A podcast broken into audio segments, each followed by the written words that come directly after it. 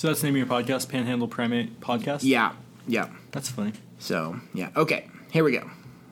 So, yeah, Panhandle Primate Podcast, uh, which I can, I, I'll tell you maybe the meaning of that af- or afterwards, or maybe we'll get to it. But okay. Anyway, so uh, first announcement is the Panhandle Podcast Meetup, November eleventh at Fire Slice. So, um, do you listen to me podcasts? You know, I've just started listening to podcasts really in the last month, and it's been amazing. Yeah, what are you listening to? Uh, recently, I listened to one or two of Joe Rogan's. I've listened to a lot of Charles Eisenstein. Mm. Um, I'm quite influenced by Charles Eisenstein. Uh, but really what I've started doing is, oh, I've listened to a lot of Strong Towns, because Strong Towns is the most important message for all of America, in a sense. Um, and then just basically what I've started doing is all these different little snippets of inspiration that I get, or like things I'm curious about, I'll just find podcasts about them. So I'm kind of interested in, um, you know, like mushroom cultivation uh, and mushroom and soil health. Uh, and I'm interested in Korean natural farming and all these different systems. And so I find sometimes it's hard to really make myself read books, but, you know, you can yeah. get a lot of information when you're driving, and I drive a lot, so yeah. you can get a lot of information. Have you listened to Joe Rogan's one with Paul Stamets? Stamets? I have not listened to the one with oh, Paul Stamets. Dude. But well, have you listened to a lot of Paul Stamets? Uh, Stamets uh, I'm or? familiar with him, but mm-hmm. it's a good one. Oh, dude. I that guy goes that deep, man. Yeah, he, he goes deep. I know. And, um... It is. It's pretty interesting. That's what I was actually listening as I was walking into your building. Oh, perfect. Like, I need to I was, listen to that one. Yeah, I was listening to it. Um, okay, and that leads me into my second announcement. Um, go to my Pan, my Panhandle Primate Podcast on Facebook. Uh, I actually – any. So my point, my goal for this Facebook page is if you hear an interesting podcast, then you post it there. And people who like interesting podcasts will be able to get turned on Perfect. to different um, – so I, I've been posting – do you listen to Duncan Trussell Family Hour? I've heard of him. I think I listened to one podcast a while back, but okay. not that much. Yeah. And then um, I sent you that episode of Tangentially Speaking. And I actually listened to a couple podcasts of his. It was interesting because oh. you linked me to it, and I didn't follow it up. But then mm-hmm. I've also been looking into um, – you know, some of those ideas by that author. I read the book Sex at Dawn a few years ago. Yeah. And then I didn't realize, but uh, but so when I, like, I, I found this other podcast I listened to, and I was like, oh, shoot, that's the same guy you linked me to. So. Yeah. Dude, okay. Dun- okay, so what's awesome about that guy yeah. is the sexual aspect of, like, Sex at Dawn is yeah. actually only a minuscule part right. of, like, what his larger mes- messages. He's writing a, he's currently writing a book called Civilized to Death. Yeah. And, uh, but yeah, anyway, so, let's see, what was I saying about that? So you're going to have this forum where people can post. Oh, so yeah, you're yeah. trying to develop a yeah. podcast community. Yeah, pan- and then. Intellectual want, community, maybe? Yeah, yeah, in an intellectual community in Amarillo. Or well, actually, in the Panhandle. In the Panhandle, wherever, honestly. I mean, yeah. if people want to, I kind of want the idea of the, the, the, the reason I call it the Panhandle Podcast Meetup is yeah. it's not me. It's not meeting up for my podcast right. and my fans. Right, you know? right, right. I really want it to be something that uh, is a encompassing. It's what are you listening to, and a way of, like, you know, sometimes it's hard to share ideas um, because of in, like inability to remember. Or, yeah. But these podcasts, the amazing ones, the really good ones, cement and time like a picture, right. and and then we can all see the same picture, yeah. and that way you can talk about intellectual ideas that have been flushed out for three hours, and we're at the same starting point. You right. know, yeah, I agree. So it's kind of cool, and uh, so I'm wanting it to be the Panhandle. I got the Panhandle Primate. I had to like plug myself, sure, you know, at some point. Yeah. But Panhandle Primate Podcast, and anybody can. I think I might have to. Are you good at Facebook? Uh, yeah, you have to like manage the uh, the permissions or something. I might have to ask you. I might have sure. to ask you that. But sure. I want everybody to be able to post into that because, honestly, I love new podcasts and hearing new content and hearing exciting things like uh, about universal basic income. Mm-hmm. And I, I'm I'm pretty curious because my job, being a firefighter, yeah. is a public service. Right. Right? So the definition of public is very important to my paycheck yeah. each month. And with self-driving cars and all of these different things, you know, I, I think um, the definition of public is going to become very important over the next decade. But yeah. public services, public health, public, you know, feeding people and all that kind of stuff. Anyway, right. which I think we probably could have some interesting stuff to talk about on that. But anyway, so go to Panhandle Primate uh, Podcast, uh, Facebook page. You can follow me on Instagram. Also, second thing, I just introduced it. So today, this morning, I went on a workout with my cousin Lance and Nick. Oh, nice. Those dudes are monsters. Really? They, they're fast, really good runners. Um, but what we did is we started at my house, mm-hmm. ran down to Amarillo National Bank, okay. did a couple workouts in my house. I have a climbing garage, nice. or a climbing wall in my garage, and some like kettlebells, steel maces, that kind of stuff. And then we ran over to Amarillo National Bank, uh-huh. which have you seen their little rig on top of uh, the parking garage? A climbing wall? No, no, no. They got like a uh, CrossFit, no. like monkey bars, Ooh, climbing awesome. rope, awesome. tires to flip, yeah. and stuff.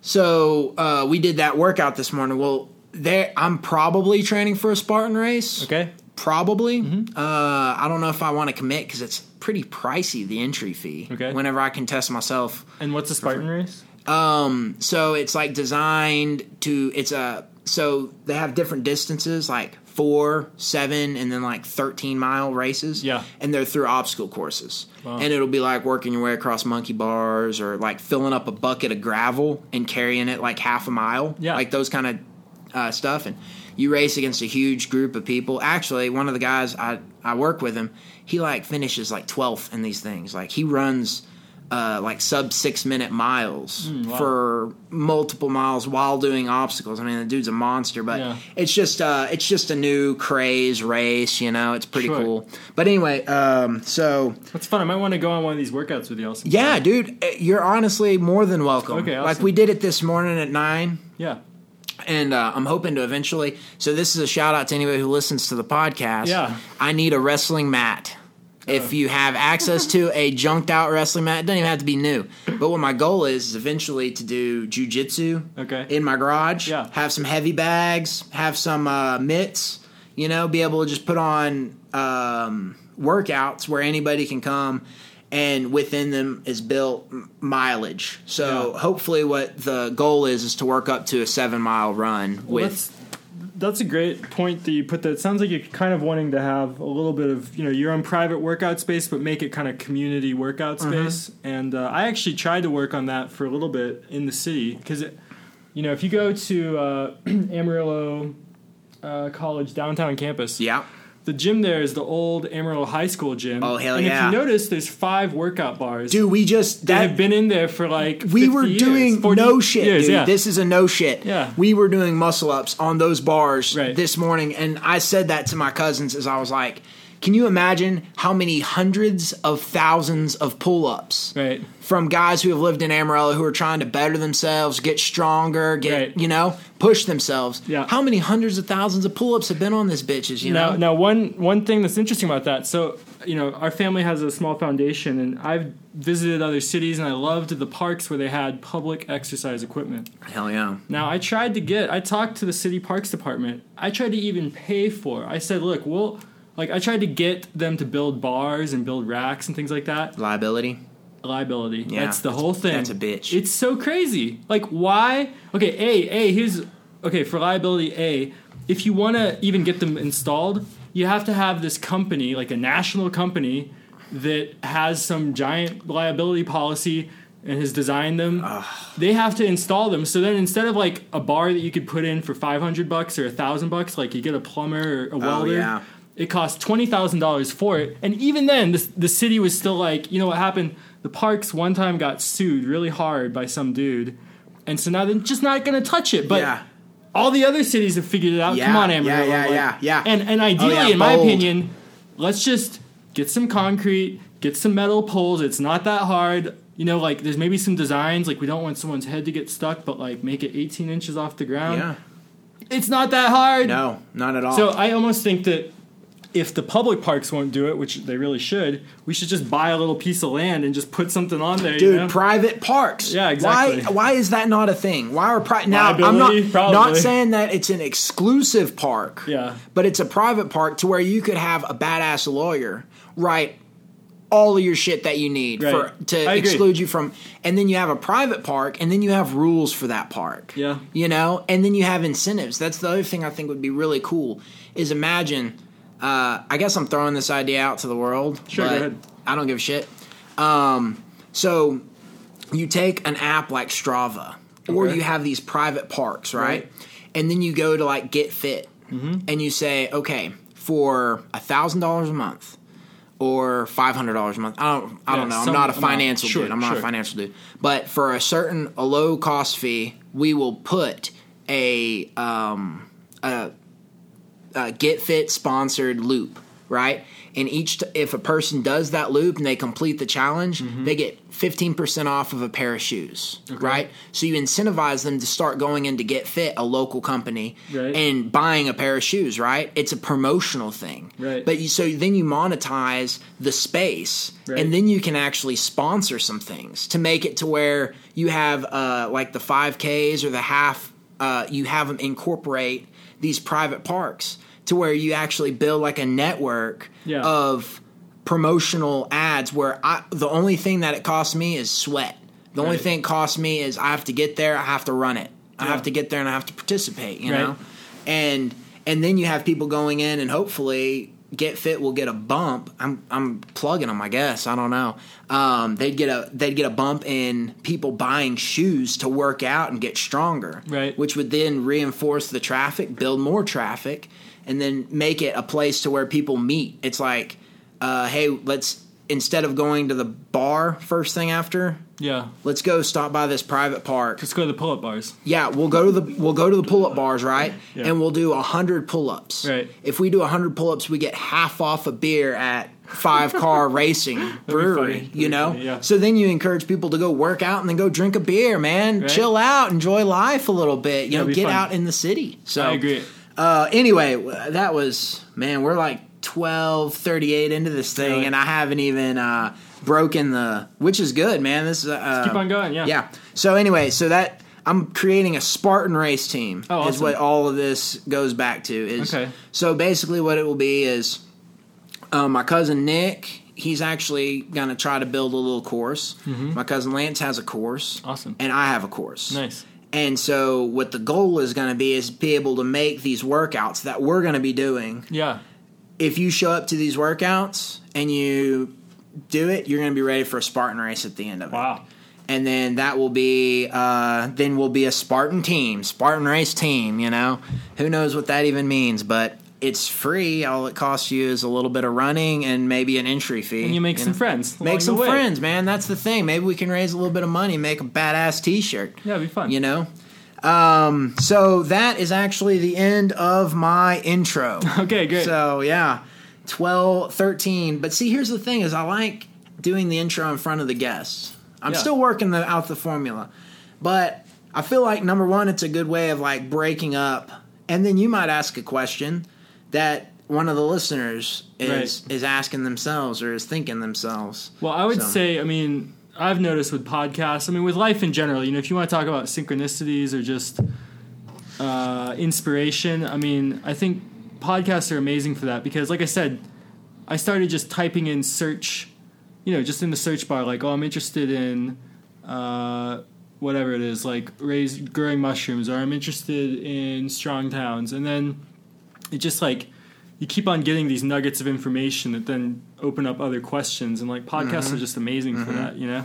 It's like, but so we're we're told to think that when you learn a subject, it has to be linear. Yeah. You know? We're told in order for you to uh, understand advanced quantum mechanics, you have to understand two plus two equals four Right, right. Right. But then you got Einstein, who was considered slow and, all you know, had – Got, was working at a patent office, not doing shit, mm-hmm. and he sees a completely different world up higher, right. you know? Right. And so, which granted, you know, he was a college student. He was a badass at math way before. It wasn't like he just had a stroke of genius. He sure. knew what the hell he sure. was talking sure. about. He just couldn't say it, right. you know?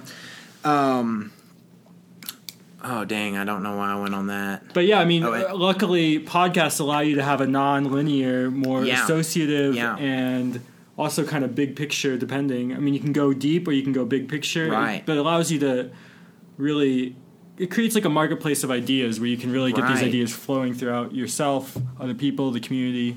And now also what's nice is like, you know, uh, I don't know Joe Rogan that well, but, you know, I've heard a few of his things. I know a little about him, know a little about Jordan Peterson, Charles yeah. Eisenstein, all these great thinkers. Charles Eisenstein, yeah. okay. Uh, finish your thought, and then we're going back to that guy. Okay. I just wanted to yep. make sure to that, guy. that guy. So go. No, so that's basically it. I mean, it's just, it gives you, A, inspiration, B, insight into other people's lives, and C, uh, I don't know if there's a C, but we'll just Maybe say A and B. Okay, yeah. A and B, that's it. Cool. Yep. Well, so this guy, Charles Eisenstein. Eisenstein yeah. yeah. Okay, so like, how did you get, or what is he about? So Charles Eisenstein, I'm trying to think how I first heard of him, but he is basically about uh, questioning the, I guess you could say, the Western progress, story of progress. Mm. And so his whole thing is that basically, you know, he has all these different books and podcasts and things, a new and ancient story. So he thinks that the story of civilization in the West is basically breaking down, and that's why we're getting all of these difficult uh, issues and these kind of like unsettling occurrences, um, you know, maybe massacres, global warming, all these different things, because basically we have for a long time, I would say at least since, mm, I don't know, basically Western civilization for a long time has had a story of being separate from the world and separate from God and separate from one another. And that has led us into all kinds of different discoveries, but also really difficult um, ways of viewing the world, like materialism itself. I mean, if you were just a bunch of atoms and you're just these biological processes and you're just biological processes, well, then where's the sense of connection, of spirit, of love, all these things? Mm. And that has really, in my opinion, in my own personal psychology, that has permeated my psychology. And so my own uh, growth and development, as, w- as well as I would say a lot of personal pain, has come through extricating myself from those ideas. Mm. And so podcasts, you know, are one amazing way to do that. There's a lot of different ways, but basically it's been, yeah, basically, you know, what I learned in growing up in school, what I learned from my parents, um, we've all sort of been sold a bill of goods uh, that isn't really true. And, um, you know, no, I'm not trying to blame anyone. That's what's so crazy about it. We're all in this, except for, you know, I think a lot of these people that we're inspired by, like, um, I don't know about Aubrey Marcus, but uh, the guy, the Chris Sex at Dawn guy. Yeah, yeah Chris, Chris Ryan. Ryan. I mean, it's looking at older civilizations, mm-hmm. kind mm-hmm. of more communal civilizations. The archaic revival, are you uh, aware of Terrence yeah, McKenna? It's probably the same, yeah. same thing. Do you know who Terrence McKenna I is? I do, yeah. Okay, okay, cool. And and so it's it's all about, you know,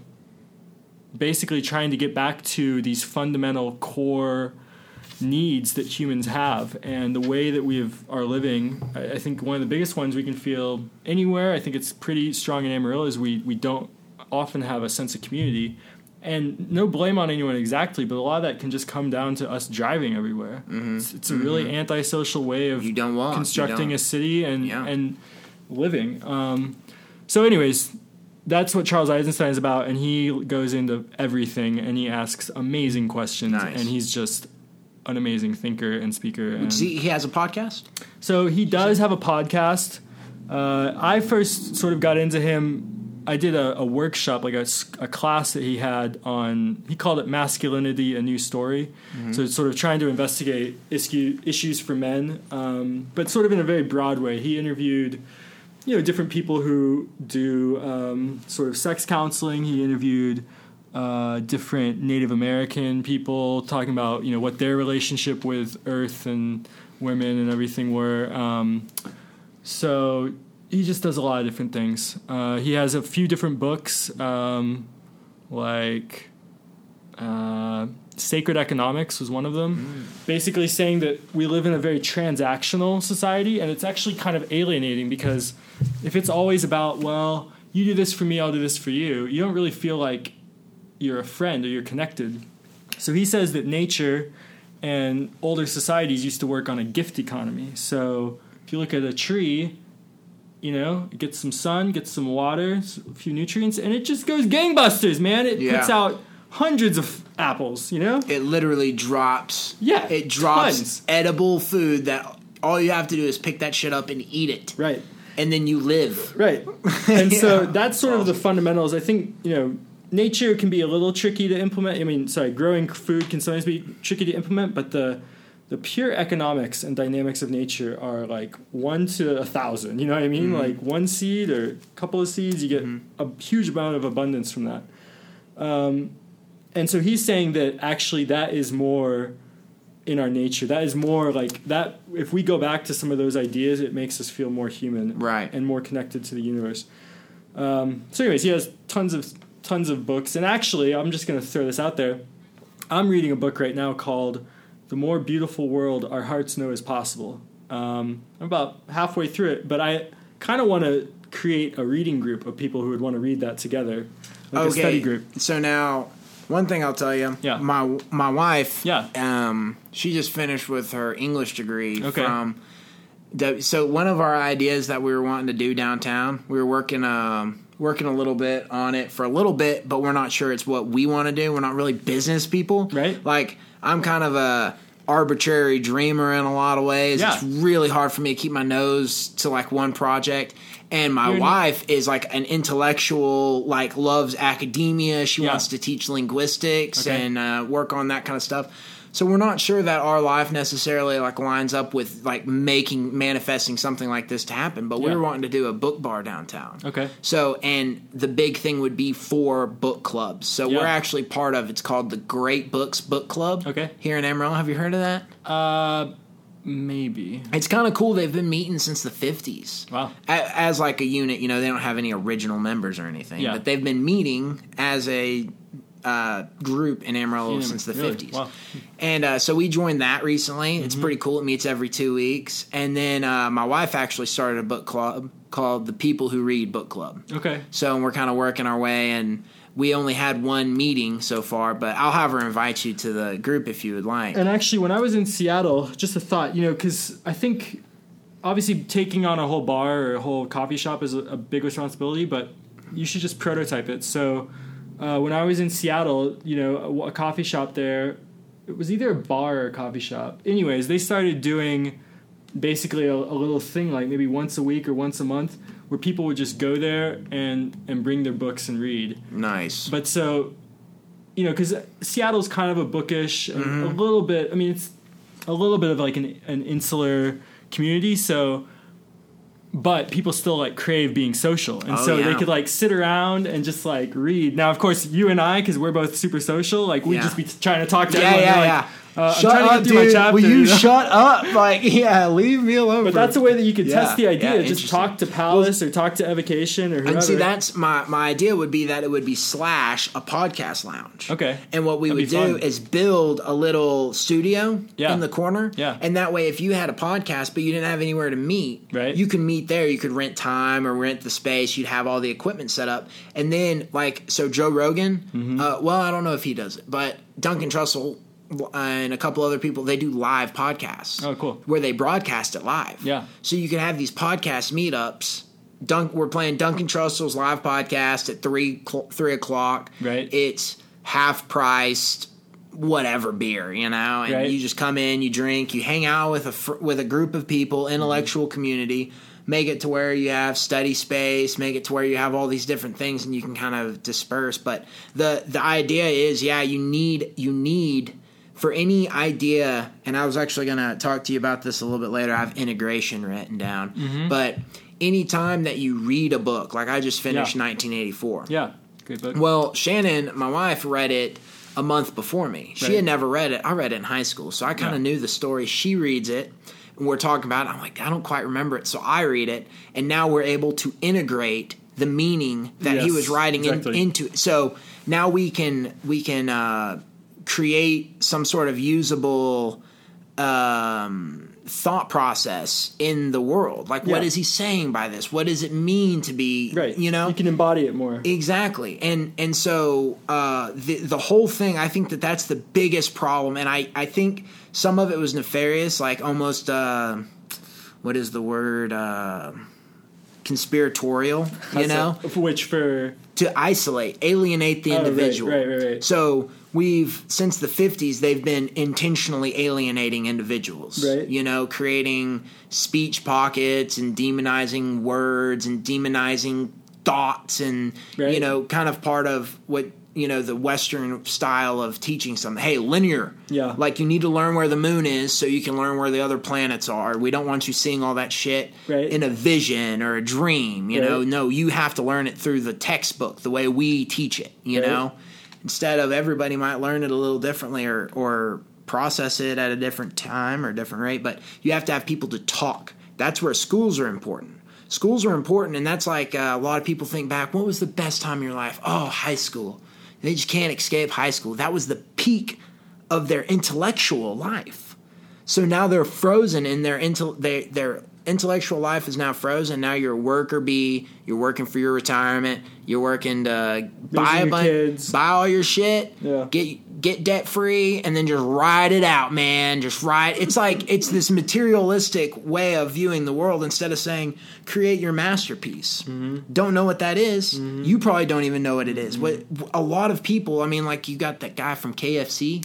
Colonel Sanders. Mm-hmm. Dude was like in his sixties when he started K F C. Really? Yeah. Huh. He he was a loser his whole life. He huh. was bombing, dude. Like really? bombing. He was Interesting. He was uh, creating these different businesses and none of them were catching on. Well, the Kentucky Fried Chicken, man, it took off and he died a multimillionaire, yeah, you know? Yeah. But it was through stumbling and then it was at sixty that he found his yeah. life purpose. Yeah. We're trying to tell kids they should find their life purpose at eighteen. Right. You know? It's crazy, man. Yeah. It's crazy. You you can't solidify somebody's intellectual life. Ever, um, I think ever. Ever. If you if ever. you really if you're really on the progress, on the growth path, you cannot ever solidify it. I don't think. Yeah. The universe is enormous, and we just have no idea what is out there for ourselves even, let alone for the universe. And yeah. it just keeps getting bigger. I mean, the oh, more yeah. we go into technology, mm. holograms, mm. space, God knows. I mean, yeah. it, it's it's enormous. Well, and, and it's the only limitation is the human's ability to imagine it. Yeah, basically. That, that's what it seems like, yes, at least. I agree. It's, if you can imagine that you can collide two protons or neutrons or electrons or whatever the fuck they're colliding. I think it's protons. But and and you can you can measure that out yeah. of it. That was that was probably blasphemy at one point in time right. saying, no, no, there's these little bitty things that nobody can see. There's, it's not possible to see them, but we can crash them into each other yeah. and see it. Yeah. It's like, what are you talking about? You yeah. know, they build CERN. You know, they build they imagine this something. And then they, granted, it takes a lot of science, and I think, to me, that's the next real advance. The uh, I was talking to my the other podcast, so this is my second podcast I've recorded today. Mm-hmm. But Jeff Justice, which I'm I'm probably going to release Jeff Justice is today, mm-hmm. and then I'll probably let, release this one maybe a, a day or two, maybe Saturday. Yeah. yeah. Um. But one of the things that we were talking about, damn, I completely lost my train of thought because I digressed so hard. Um, Jeff, Jeff. Oh, okay. So it was uh, it was uh, institutions. Mm-hmm. So these thought institutions mm. that we that we could cling to mm. of uh, social standing or race or religion, right. they're all kind of breaking up. Yeah, you you, you kind of look at it and it's like, well, does it really matter that I was born in Amarillo? Or does it matter that I help the old lady down the street? Right. You know, does it really matter if I'm Mexican or black or white? Or does it matter that whenever the person at the office gives me six dollars back instead of uh, five, she was supposed to just give me five, I give the dollar back. Or I throw it in the tip jar. I right. say, hey, you you gave me an extra dollar. Oh, you can have it. Shit, you just gave that to me. I'm giving it to you. Right. Encourage, encourage that kind of life, you know. Encourage mm-hmm. this like res, uh, reciprocity. Yeah, I think is like, um, but and see, like you were saying, it's it's super interesting to me. Um, community gardens mm-hmm. and creating all these things that can maybe be funded or manned mm-hmm. by volunteers, yep. because they believe in a point, they believe in an outcome, you know. Yeah, and I think, I mean, I think it's even simpler. Maybe just if you. You know, so I this is something I really need to do is I need to move back into town because I actually have never lived in Amarillo. I've always lived in bushland, and mm. right now I'm living uh, in a house that my grandmother had built in the seventies in the middle of nowhere. Beautiful space, but super isolating.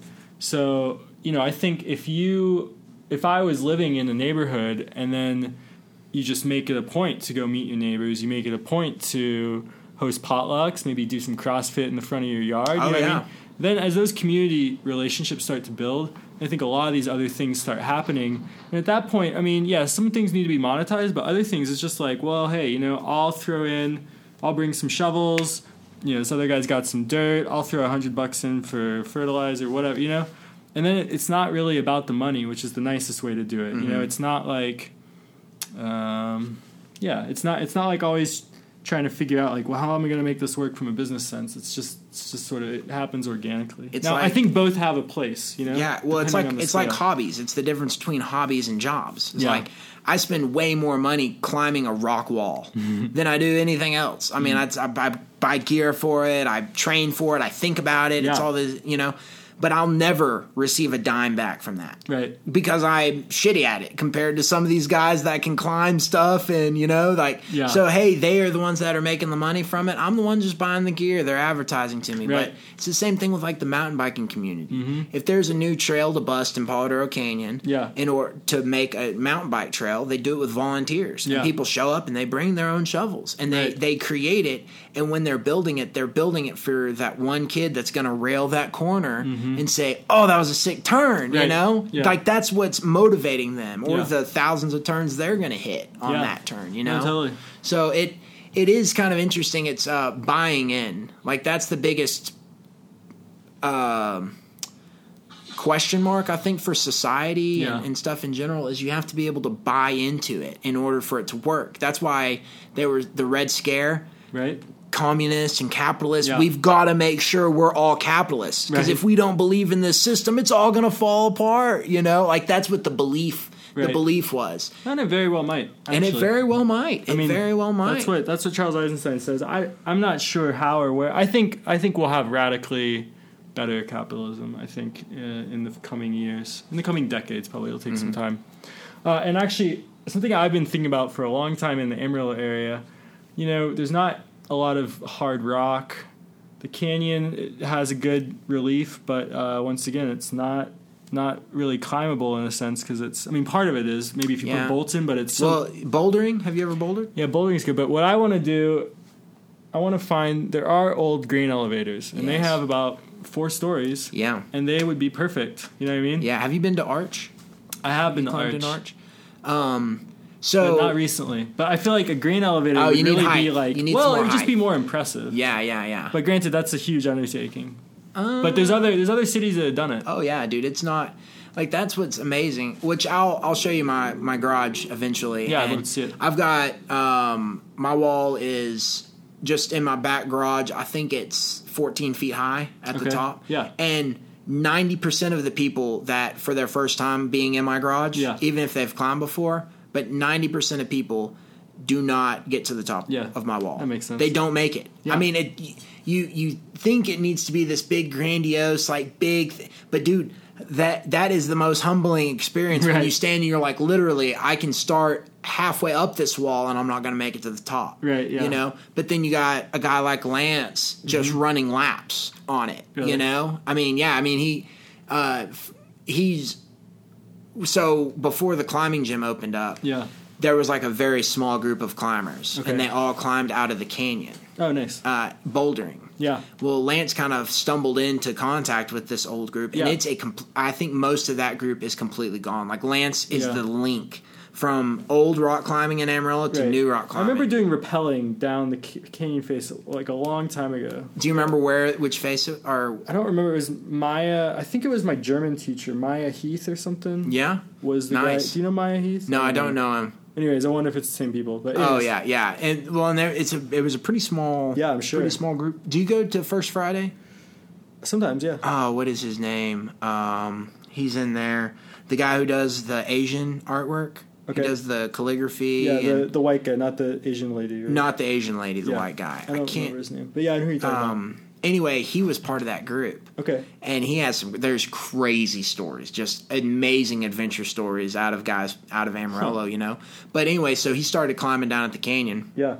And uh, so we were climbing when the climbing gym opened up, you know, but out there. Right. But the way you get strong is by going in the climbing gym, yeah, you know? No, so totally. it, it really added fuel to the fire of rock climbing in Amarillo. And that but, was started by Gentry Houghton, wasn't it? Yeah, yeah, Gentry yeah. and Ryan. She was in my... Uh, I, I, went, I used to go over to her house for lunch uh, at Tascosa sometimes. Oh, and yeah. Mom would make, like, a nice lunch. Yeah. And, yeah, she was... really cool. Yeah, lady. Did you know that they're in town right now? Are they? Yeah, yeah, they're in town for a little while. They they were living in a bus for a little while. Oh, cool. And then they uh, they've lived up in Colorado and all over the place. Yeah. Man, they've gone Thailand and different stuff. And but yeah, they're in town for a little while, and uh, we've met up with them a couple of times and done some climbing cool. and stuff. But and you know something else I've thought about. You know, it's interesting.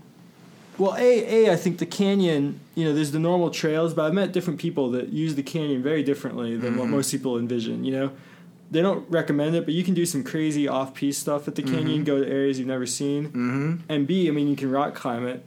But more than that, I think you know, living in Amarillo, oftentimes since we're built just sort of on this plateau or on this plain. Um, We don't realize all the topography around us, you know? Oh, yeah. And we don't have mountains in our vista, and it, the wind blows, and sometimes it's hard to feel like you're connected to, you know, a, a thriving natural environment. But really, I think what we should start doing is we should start calling ourselves Canyon Country, because really, mm. if you go to... There's Paladar Canyon, there's Tool Creek Canyon, which I've never been to, there's uh, some canyons along sort of the river in Lake Meredith, and what else? It's kind of the same system, but uh, yeah, Caprock, Alabates, Caprock, and then there's Caprock Canyon even yeah. far south. And I think all around, the more that we create a culture of going out and visiting these places, mm. then we'll be like, oh yeah, that canyon's cool, but have you checked this one? And have right. you seen this one? You know, and yeah. there's all these little micro differences. Um, you know, a lot of people say, you know, like they move to a new city and they're like, oh yeah, I love the Pacific Northwest because there's a culture of going hiking. You know, mm-hmm. and so we need to like. I would love, even just personally, not to say the world, Amarillo needs to do this, but I would love personally to, like, have more of a culture of friends going out and doing those activities yeah. and, and being like, let's hit all the canyons we can within a two-mile, two-hour radius. Yeah. Because there's a ton. Oh, dude. I need to take you – Have you, you've climbed some then. You got bit. shoes? A little bit. I don't have shoes. I, I can get some, though. Okay. I'm taking you to Roy, New Mexico, man. Okay. You have got to check this place out, dude. It is, like, the – Do they have it, rock? Do they have yes, rock? Okay, it's good. Great bouldering. Awesome. It is great. There are people coming down from Denver to really? climb at Roy. Pros. How far is it from here?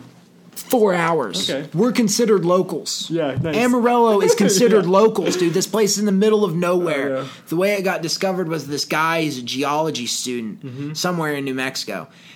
And it's Mills Canyon. This guy had built an orchard down in the bottom of this canyon. Well, the... of. A uh, huge rain came through and it bust a a big old dam that they had built wow. and it flooded the entire canyon. I wow. think it killed the guy, like his whole the guy and his whole family, and the orchard's and just gone too? wiped the, the orchard out. Oh, damn. Well, so it it had been kind of public land for a really long time. Yeah, and you can go out there. They it's free, like everything's free out there. There's no running water or anything. But anyway, this guy goes out there as a geology student. Mm.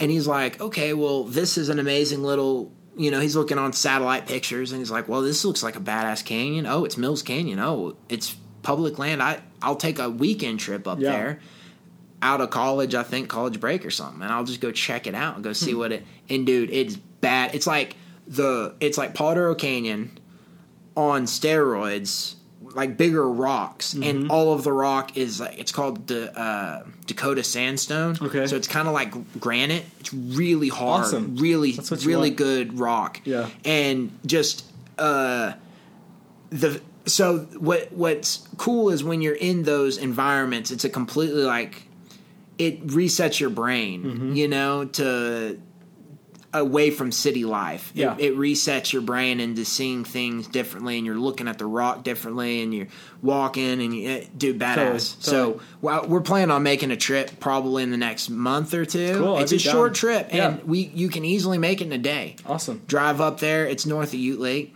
Okay, so, yeah, I know where that is. Yeah, yeah, you just drive that same way, and it's like an hour north of Ute Lake or something like awesome, that. Awesome, yeah. It's badass. That but cool. Um, but yeah, I agree you with... You get some climbing shoes, though. yeah, yeah, yeah. I, hell, I But probably, that's what's so nice about bouldering, too. The gear is so much simpler. Oh, yeah. You know? We'll see, but this is what's interesting. Mats, shoes. Yeah, so I've gone on ropes again okay. recently. Okay. And uh, in El Rito, New Mexico, mm-hmm. another amazing place. Yeah. Really close drive. Um, and I got on ropes again. And now that we have a kid, mm-hmm. when you have ropes, it's actually less gear because the pads are pretty big, whereas a rope bag and all your beaners and your harnesses, yeah. one person can carry all that. Whereas pretty much when you go bouldering, you need each person's carrying a pad, which oh, we see. actually have all the pads. Right. It's not uh, – Lance actually has like – seven pads, you know, like yeah. he's got a ton of pads. I was but. just in Joshua Tree actually, and Sweet, there were dudes dude. carrying pads everywhere. Yeah. And apparently, we were kind of there, just like it was, it was swamped. Like everywhere, when it was kind of swamped with people. Uh, Asians? No, just lots no. of people. I mean, okay. not so much Joshua Tree itself, but like the restaurants and some of the places mm. we wanted to go around there. And we didn't realize that that's since it kind of cools off, you know, in October. That's when we were there, and it was just like that's the high season for climbing. Yeah. So we saw all these dudes mm-hmm. with bouldering pads, mm-hmm. just like, and the rocks there are amazing. Oh, dude, we we actually took. I think it was during my senior year. Okay. I took a trip with my cousin Lance, his now wife Melanie. Yeah. Uh, my sister and me. We okay. drove out there in a van. Yeah. Um, and climbed, and then we also went to the Sequoia National yeah. National Park. Forest? Forest know. National Forest, maybe. I can't remember. Anyway, so we did that all in one trip. Okay. And, dude, it's it's crazy humbling because the hardest I've ever climbed is, like, V five. Okay. You know? And when the scale goes all the way up to, like, sixteen, yeah. you know? Yeah. And you go out to Joshua Tree, and without a doubt, the coolest rock climb yeah. is, like, a nine or a ten or eleven. Right. It's, I mean, you it takes a lot of people really serious effort to get that strong. You yeah. have to really be training hard, and yeah. but when you're out there and you see these guys, and you see like a mom, like a forty-eight year old mom who yeah. like walks up and walks it, like yeah. she'll climb what I'm like, she'll warm up on what I'm climbing on. Right, right, right. It's just a different level of living, you know, yeah. that these people have. But it is an incredibly humbling experience, and I do agree with you, man. Like the the big problem with with the Panhandle is private land, in my opinion, I kind because of agree with that, yeah. whenever you whenever you mark everything up and you like divide stuff, it takes geological features and ends them.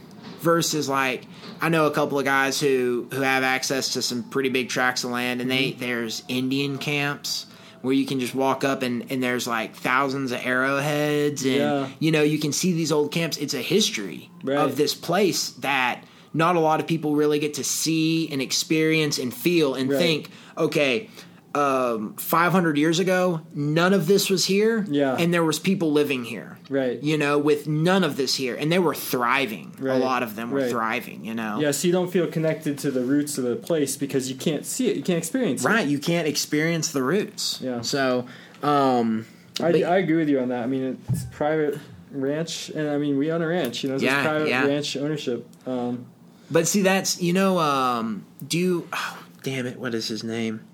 The guy who owned North Face that recently passed. He recently died in a kayaking thing at like, uh, I think he was like eighties, oh, eighty-seven. Wow. He was like kayaking in the middle of the Pacific or some probably shit. A good way to go out. Yeah. Oh, dude, that's the way he wanted to die. He yeah. was probably, every time he probably was like, started paddling back, he was probably like, I hope I die.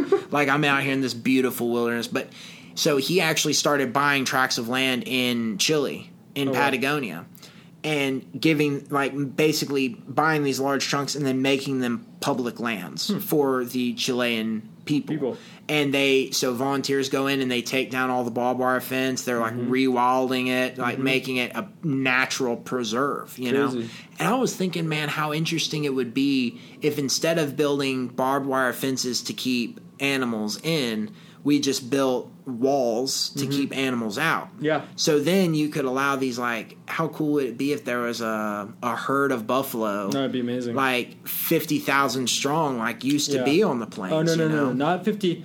So that's another thing I've thought about a good amount is that, uh, you know, one of my friends, J P, he lives in Austin now, but he said, you know, one issue with Amarillo is there's nothing in the town that makes people feel small. You know, there's mm. nothing that makes them feel in relation to larger forces. Like if you live, you know, in Denver, for example, you see the mountains in the distance. You live in Seattle, you see the ocean. Those are mm. giant forces, except for the wind, which just really punishes us. Oh, a lot, dude, you know? it's I know it's that's the force of nature. Yeah, it is. But if you think about it, this landscape, and then what's funny is we do have those landscapes, but they're canyons. So when you're you on your flatland, you can't see them, even though they're there. You know, you got to be in the bottom of the canyon to see the exactly. canyon. It is interesting. But so what I but if you think about it, uh, one of those things that was on the landscape um, before, you know, my great-grandfather started fencing it all off, uh, is massive, enormous herds of bison. Like, literally, what you said, fifty thousand? No, no, no. Like, nothing. Certain herds that would have, like,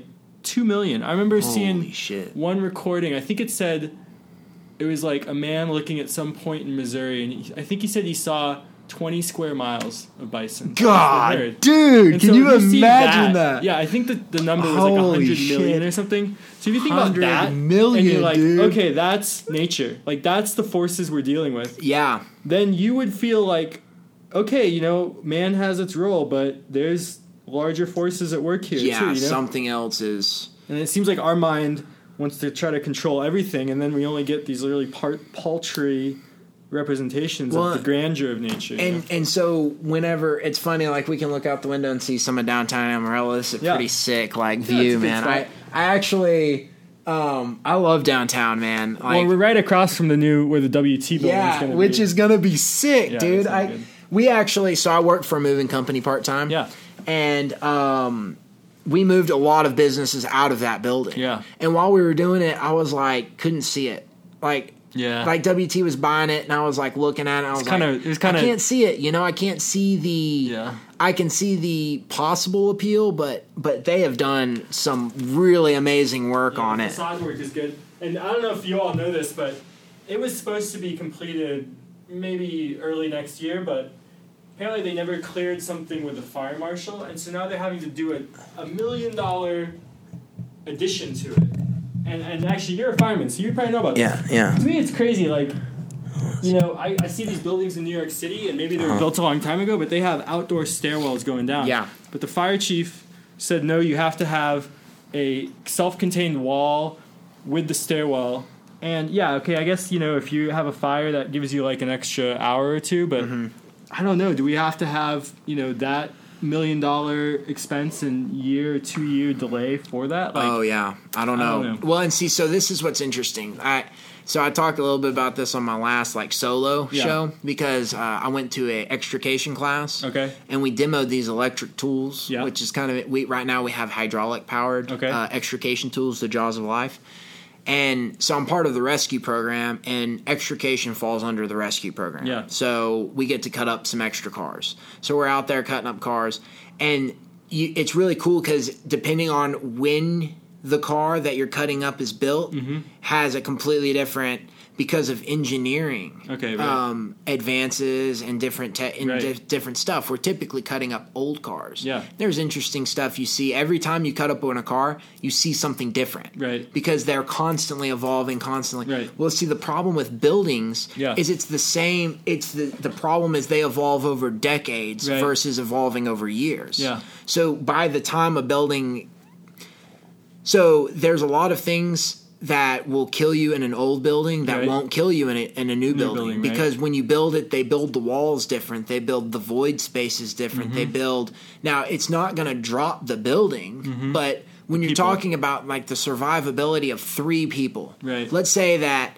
a couple-year delay and multi-million is, all, is it worth two people? Is it worth three people making it out well, in but the event? We're talking about the possibility of that no, happening. Agreed, agreed. You know what I mean? Agreed. And so you're saying one hundred percent there's, there's the risk of that possibility happening. And, and actually, you know, when we study this, they say a human life's worth around two point two million dollars. Mm. Kind of harsh to say. But so you're saying the possibility of that is worth. And so let's say it's three people. Yeah. That's six million dollars. But we're saying, okay, well, actually, there's a very small risk that that's going to happen. Right, right. So you could say it's a six million dollars risk, but it's, you know, of a likelihood of zero point one percent. Right. And because of that, we have to do a million dollars of work. Crazy. And be delayed for a whole other year. Yeah. I don't know. I mean. And versus saying it has to be an interior versus an exterior one. Yeah. An exterior fire escape is probably safer because then you're in the open air. But the problem is yeah. you've got all these government bu- bureaucracies, sure. like the, they're federal. Some of them are international companies that say, okay, this has to happen. This has to happen. Right. This has to happen. And then you get these guys and that – so the biggest thing that halts innovation, in my opinion, is mm-hmm. like a bureaucratic system above it I because agree. Then you can't – you. It all comes down to – can I be sued? You know, have you right. seen you seen Fight Club? Yeah. You know how his job is adjust. He's an insurance adjuster. Yeah. So he goes around and he says, well, if if the amount of defects in this uh, vehicle, mm-hmm. it's going to kill twenty percent of the people that are driving it. Right. If we can pay off the twenty percent of the people for cheaper than the than the recall, right. then we just pay off the people that die. Right. You know, it's kind of like a dirty way of sweeping it under the covers. Right, right. But that's what happens when business right. is trying to advance and go and grow. And now vehicles, dude, whenever I first got hired on, we I'd go to like a car wreck. Right. And you, you see people's legs up underneath the dash, dashes rolled Oof, over on them, horrible. Pinched legs, all yeah. these problems. Dude, now we get up on these like hard wrecks. Yeah. All the doors are open. Grandma's walking around like, ooh, that was scary. You know, whereas yeah. uh, ten, fifteen years ago, right. they're dead. All well, of them are dead or see, majorly affected for the rest of their and life. And see, this is what's happened. I mean, this is, I agree with that. Like, I think really, you know, probably if we could give, let's say, the head fire marshal the flexibility to say, mm-hmm. okay, for this building, what is a a sensible, realistic solution that will get people's lives saved mm-hmm. and that will work? You know what I mean? And maybe he could figure out some other system that's cheap and works. Well, have you? Are, but if he has the regulation he has to follow, he can. Right, right. So have know? you seen those new? They have these inflatable slides. Okay, yeah. That will pop out of a window yeah, that you not? hop in, or there's another. one. I would one. love the fire escape. You know, the pole like like uh, Ghostbusters. Yeah, Let's just yeah. put in a couple of those. Yeah. You know, we'll what I mean? see it. So they're actually not allowed to put those in fire stations anymore. Because why? Because it's People, dangerous. Maybe you break your ankle. Y'all are maybe all pretty this. buff. I mean, yeah, I like you should be. You should be able to go, dude. It. I. For the first three years of my career, I was going down those poles, yeah. and I was going down it with a thirty-year officer who had been on the job for thirty years. Yeah. He was sliding the pole, right. and he never hurt himself. Right. You know, most people... You get people, used to it, yeah, right? You, you, you learn. But, um, but that... It is... It's... There are innovations, and there are yeah. options, but a city and a group has to be a lot... Like... If you want to make an omelet, you got to crack some eggs. Yeah. You know, there's an engineering, uh, a point of contact, yeah. and they're trying to eliminate the deaths at that point of contact. But then you might have a building like this, which has been around for, do you know how old this building is? Mm, probably sixty or seventy years. There's probably never been a major fire in this building yeah, probably that not. has ever killed anybody. No. So it's like, okay, was that an engineering thing? Or is it that the fact that it's rented to business people and they don't fuck around with fire? Right. You know? Yeah. Like, well, and I mean, so it, to me, to me, it is, it, it should be an occupancy. It should be a, it should be some sort of an antiquated, uh, but this, that's ridiculous. So here's, here's an example. Okay. I was just at this conference this weekend. It was so amazing. It was about strong towns. And it was also about different, uh, people who have been working with cities to try to solve some of these issues, to try to make our cities more urban and all these things. One, one example, they wanted to design a, uh, a housing development that would not have any street access, no road access um, in the front part of the house. So basically all the access by car would be by alley mm. and you'd pull into your garage. And then, so if you think about it, then the, the houses are a lot more social. You just walk mm-hmm. around there. Mm-hmm. And, you know, uh, the best thing about it was it paid better for the city because it was denser. The denser your development, the more that uh, the city wins in terms of financial tax revenue. It was social. It was great for the people living there. But, you know, you need access to fire hydrants, right? Mm. And so what did they do? Well, these people were not thinking, what are the codes? And, you know, we have to live by these fucking codes. Um, no, they asked the fire chief, well, okay, given this, what's something that you think we could do? And within ten minutes, he's like, you know, let's just put a few fire hydrants along this pedestrian walkway. And and then they have to have some way that they can then hook up. I think it's, there's some other valve maybe underground so they can like hook up the water main mm-hmm. right there mm-hmm. as opposed to having mm-hmm. to pull up a truck. I don't mm-hmm. remember exactly what it was, but something like that. Mm-hmm. Oh, yeah, simple, they're, they're low-cost options. Solution. And if you just give people mm. the flexibility to make those decisions. Holy shit, dude. You know what I mean? So that that's really interesting because so the thing is what saves people in fires, yeah. and house fires the fastest is getting water on the fire as mm-hmm. quickly as possible. Yeah. Well, one of the problems is that all of the new furniture and all the new building materials yeah. give off a very toxic fume. I could see that. So that's, if if you, if you have if you have a couch right. burning in one room, right. it puts off this toxic smoke. Yeah. It's not the heat that kills people. Yeah, it's the toxic. It's the toxic smoke. So now if you could figure out a way through engineering, yeah. so like typically, okay, if, if a fire alarm goes off, if there's something burning in a room, mm-hmm. what our standard operating procedure is that we get as close to the seat of the fire as possible mm-hmm. while on the outside of the building. Most of them we can get right in that window. Yeah.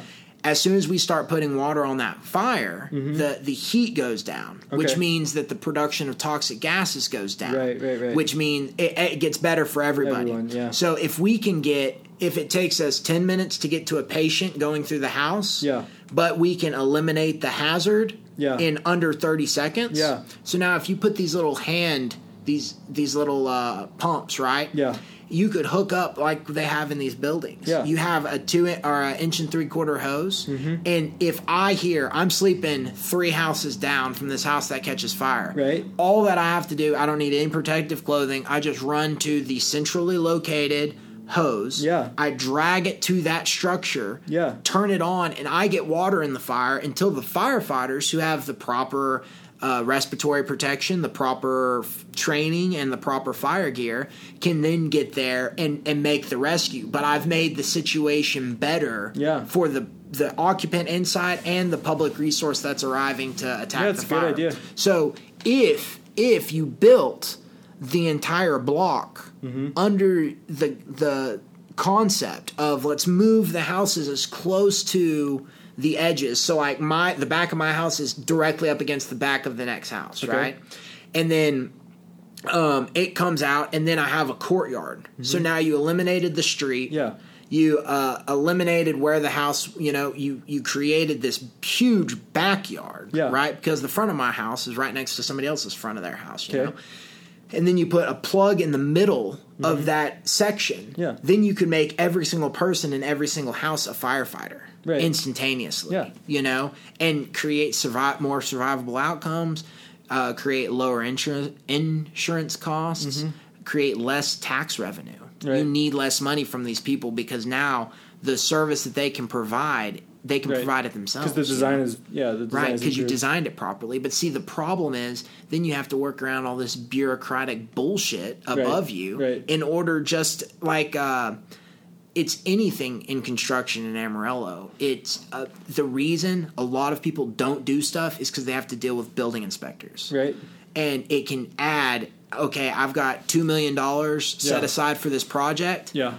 Well, then a building instructor comes or a building inspector comes through and says, okay, now it has to be ten million dollars. Right, exactly. It's, I can't afford that now. It, it stifles uh, – It stifles. Uh, yeah, it stifles the growth. It stifles the growth. Well, yeah. and so one of the people who presented here, they actually, this guy actually started out working in the city of San Marcos, and he was sort of like a design guy, and he started just looking at our codes. You know, yeah. we started looking at the codes of San Marcos, and um, let's see, and he found that basically, let's say you're trying to build certain developments. Well, one part of the code would say this, and one part of the code would say this. And actually, it'd be very difficult to build some of the developments that uh, he wanted to build. He wanted to build mm. sort of like more middle-sized or renovations, things like that. And and then, of course, all of the codes are basically, thou shalt not, do not do this, do not do this, you can't do this. And he was like, he's just like, let's flip the script, you know? He is a design thinker, so he's like, well, what is it that we want? Um, what is the process by which we're going to get there? And so he came up with, I think this is not that he came up with it, but he helped apply form-based code. Um, so as opposed to saying, I think the other, I was trying to find the other name, but I think it's like process-based code or something. But basically saying this is the kind of outcome that we want for the mm-hmm. building and making it positive, like prescriptive. Like we want, uh, you know, increased walkability. We want two or three story. We want things like this. And then... And then basically if the the new development was working towards achieving those goals, then they would like see it as successful. Right. As opposed to not meeting all these like crazy requirements right. that in the end, like yeah, some of them are really important. You know, maybe you do need I don't know, certain uh, amount of doors for the space for mm-hmm. fire escape, you know? Right, right, but right. Beyond those simple parameters, there's so many things that are probably just don't even matter. But since it's a code and you have a, uh, I want to say a bureaucrat, but you have a government employee there who's tasked with enforcing it, that's what they care and about. And see, and that that's what's crazy is these people are just wanting to do their job. They want to do their job to the best of their ability, right? And so, but in order to do their job to the best of the ability, they have to enforce something that wasn't po- possibly wasn't it wasn't thought of in the presence of the new nuances that now exist, the new innovations, the new thought process, the new options, you know? Well, and really, I mean, I think really we need to get more minimal. Like, obviously, there's certain things, factors that we do need to consider. I mean, even, no offense, but even the the idea that you proposed, I think, is really cool for fire uh, hydrants, but then we also have to think about, okay, you know, what's how are people going to use the property? I mean, there's so many layers mm-hmm. of things oh, that you can me, think about. Yeah, yeah, I don't think about that. I'm not, I don't, right, I don't right, get, right. you know. But, but, but, but yeah. see, from a fireman's perspective, though, you had a really good insight. Mm-hmm. And so, well, how can we integrate all those things into a workable plan, but not, like, slap people on the wrists right. if they're not, like, living up to some crazy standard? Yeah. Like, let's just say, okay, we're all trying to make it here. Let's just do things that aren't really dangerous and just keep moving. You know what yeah, I mean? Yeah, like, yeah. yeah. Well, and, and train education is what really um, – so the the majority of fire prevention yeah. has been through education. Okay. So we don't go on near as many fires at, today as we did in the seventies. Really? Well, the amount of fire deaths have also dropped, decreased, right? Nice. But education – Yep. has increased it in schools. They don't play with matches. Right. Don't smoke cigarettes in bed. Right. Don't overload sockets. Yeah. Proper like proper wiring of structures. Right. I mean, like there's a lot of ways. Sheetrock right. has done a lot of stuff like to stop the spread of fire through a house. So if a fire does start in a structure, it's more survivable. Yeah. So um, it's almost one of those things like just education, which should be the cheapest way to change to change yeah change I mean we have a public yeah. education system right that we can teach them anything that right. the state de- deems it's like so we teach them fire safety and they live longer yeah wow that's yeah. amazing like yeah. let's do that kind of stuff like making each person a more um capable citizen to where to to where you don't need the public service right you know much, yeah. I, I'm able to put out my own fire. Um, now, now that in itself, it's seen, it's like Uber, yeah. right? I mean, you don't have to own your own car. Right. Somebody owns a car and they'll take you somewhere for a low price, right? right? So it costs me, if, if it's cheaper for me to use Uber and not own, maintain, and pay taxes on my own vehicle, why would I not use Uber? Right. You know, if yeah. the service is applicable. And Right. Well, but probably, I mean, I mean, I think probably a lot of fires get bad because maybe people don't know how to react in that moment. And so if you can just educate on those small fires that then become conflagrations, right. I mean, mm-hmm. that's probably where a lot of it... Oh, yeah, and and I'm not saying that you need to uh, eliminate the job of firefighter. Right. It just needs to be like the the public relations officer for the fire department.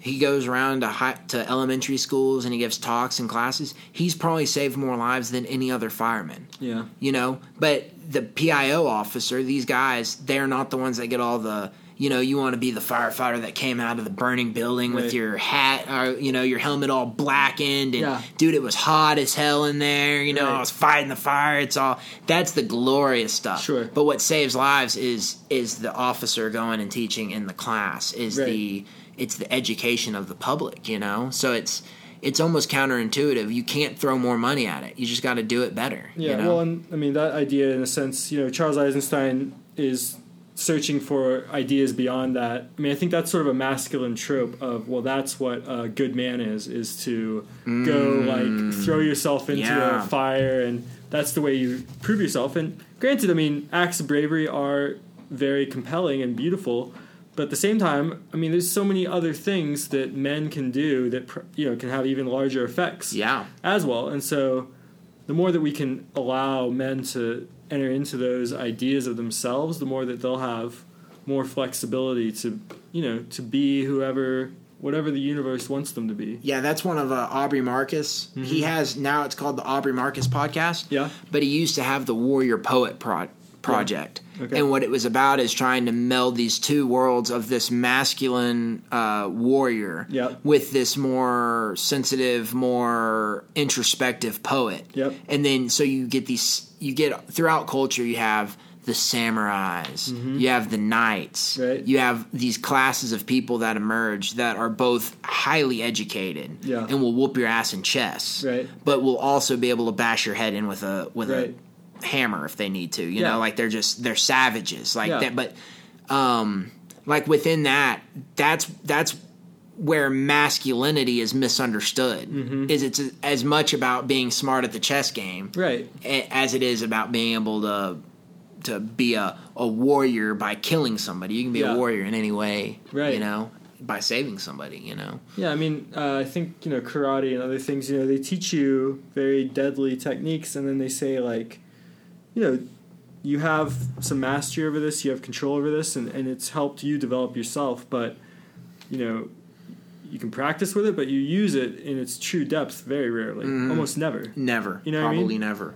Because so, that, like Joe Rogan, yeah. if Joe Rogan, like, sidekicked me, I'm dead. Really? I'm li- probably dead, yeah. Huh. I mean, and I have some fighting experience. I yeah. did a Battle of the Badges a few years ago right. in boxed, and I wrestled in high school. Okay. But he's, uh, so he's a, a taekwondo technician, uh, yeah. like, tech, t- uh, tactician? Uh, Tacticianer, okay, yeah. Practi- well, practitioner, but tactician, yeah, yeah I think tactician, tactician yeah. yeah tactician. So he he could probably be he would be able to land a sidekick on me, right? That if he was fighting another taekwondo specialist, right? That guy might have sidestepped the kick. He might have seen the kick. He might right. it. So your level of knowledge makes you safer. Right. So now those two guys can go into a competition, right? Where it would kill me. Yeah, they.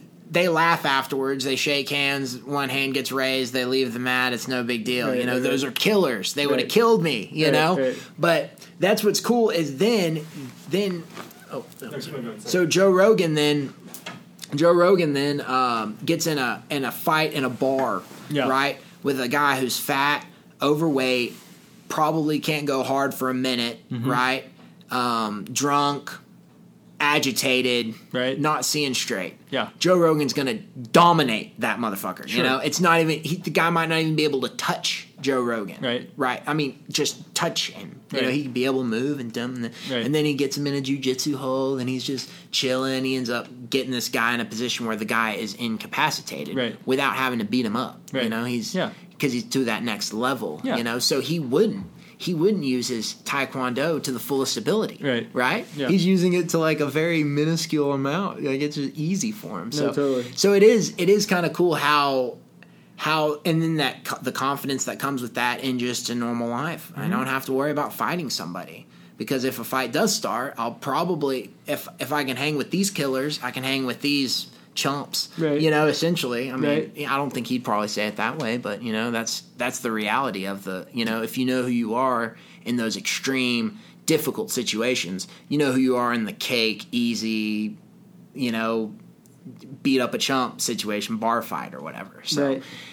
It is kind of cool, man. I'm I'm excited. I'm excited to see what I really think the future of the next is is, is not necessarily the the demolition of institutions, but mm-hmm. the merging of institutions. Okay. So you take the analytical hard-hitting, hard-driving uh, site of science, mm-hmm. and you merge it with the ethereal, free-flowing, mystical experience of the religion. Mm-hmm. You bring those two things together in the middle and allow the scientists to have the mystical experience, mm-hmm. and then what will manifest into reality yeah. is is magic. Right. You know, it, it would be magic. Like, yeah, and... Uh, I mean, I think, you know, you said earlier in this podcast that, you know, it seems like whatever we can dream, we can create or is possible to be created. So, yeah, I think the more that, A, humanity starts getting over their psychological issues and, B, you know, that we do find some of these solutions you're describing, I think we will, will really, yeah, begin to creating magic. You know, I mean, we already oh, yeah. are kind of, but oh, I yeah. think even deeper and deeper levels. Uh, something else I would add to what you said, I really think um, so much of our progress is actually going to be, in some ways, becoming more humble, but really realizing that uh, humans have their place in, in the world. Um, and we kind of think that we're the top of the food chain, and in some ways we could say we are, but really plants um, are actually at the top of the food chain. And I think if you start inter- interfacing with some of the sacred plants as well, you realize that they have, I don't want to say exactly like one tree, but through those plants you can tap into vast intelligences that really are beyond any individual human's intelligence. And just like you were saying, even, let's say if you have these chemical, so you uh, have a burning building and you have all these chemicals in the furniture and other, you know, things that we built. Well, that's because we've gone away from being very close to nature and creating natural products. And mm-hmm. so I think the more that we go away from nature, just in all these different ways, the more we feel alienated and the more we get into these different problems. So um, even if there will be like progress in technology, I think it's going to be more and more uh, based in nature, whether that's, you know, I mean, all the amazing properties of mushrooms, uh, you know, they can create packing material, they can create leathers, they can biodegrade plastics. I mean, there's all these amazing things mushrooms can do. Um, or whether that's, uh, you know, creating amazing fibers from hemp, or whether that's getting into entheogens that can show you and give you deep connections with God and, and other gods, or, I mean, it's hard to define exactly what happens, mm-hmm. but, and they can also do, ama- like, extreme healing that people don't even realize is possible. So, um, so yeah, I really feel like a lot of our progress is going to be getting back to nature and developing a deeper relationship with plant and fungi kingdoms, the whole natural kingdom. Yeah. Well, dude, uh, we're at an hour yeah, and eleven, far, yeah. and that, that feels like a pretty good spot. We'll definitely have to do this again. Okay. Because... Um, yeah, we can pick up sometime later. Yeah, yeah. Well, and we can we can go in a completely different direction, but there's definitely some stuff that I'm wanting to cover with you on, on this, but... Um, just for sake of sake yeah, time, of, totally. of saving people. Here's the thing. What's funny is I feel like asking a person to listen, to engage for an hour. Yeah. Um, if they'll give me that commitment, then I'll try to give them concise, you know, listen totally. to it in one hour and you're good to go, and we'll, totally. we'll, uh, we'll move on. So, yep. But anyway, dude, I really appreciate you doing this. Um, do you have a particular, like, uh, like a song that you want everybody to hear? It's a good question. Yeah, I do actually. Uh, I'll send it to you. Okay. Okay. It's a, it's a shamanic song from Gabon, and this is what they play when you take this certain uh, entheogen, and it's really fast paced. It's kind of trippy. It's cool. Okay. Cool. Yeah. Yeah. yeah. So do you, so what? The, what's the name of the band? Uh, there's not a band. Oh, it's but not a band. The name of the instrument is a magongo. Okay. Cool. It's actually played. It's kind of interesting because it's a it's kind of like a, a single string harp, and then you just tap on it with a stick on that string, but then you put your mouth right up to the string, and then you like open and close your mouth to make different pitches of oh, sound. Oh shit. Yeah, it's pretty crazy. Nice. So, okay, well cool. Well, that's what you're about to hear. Uh, thank you for joining me, and uh, until next time. Peace.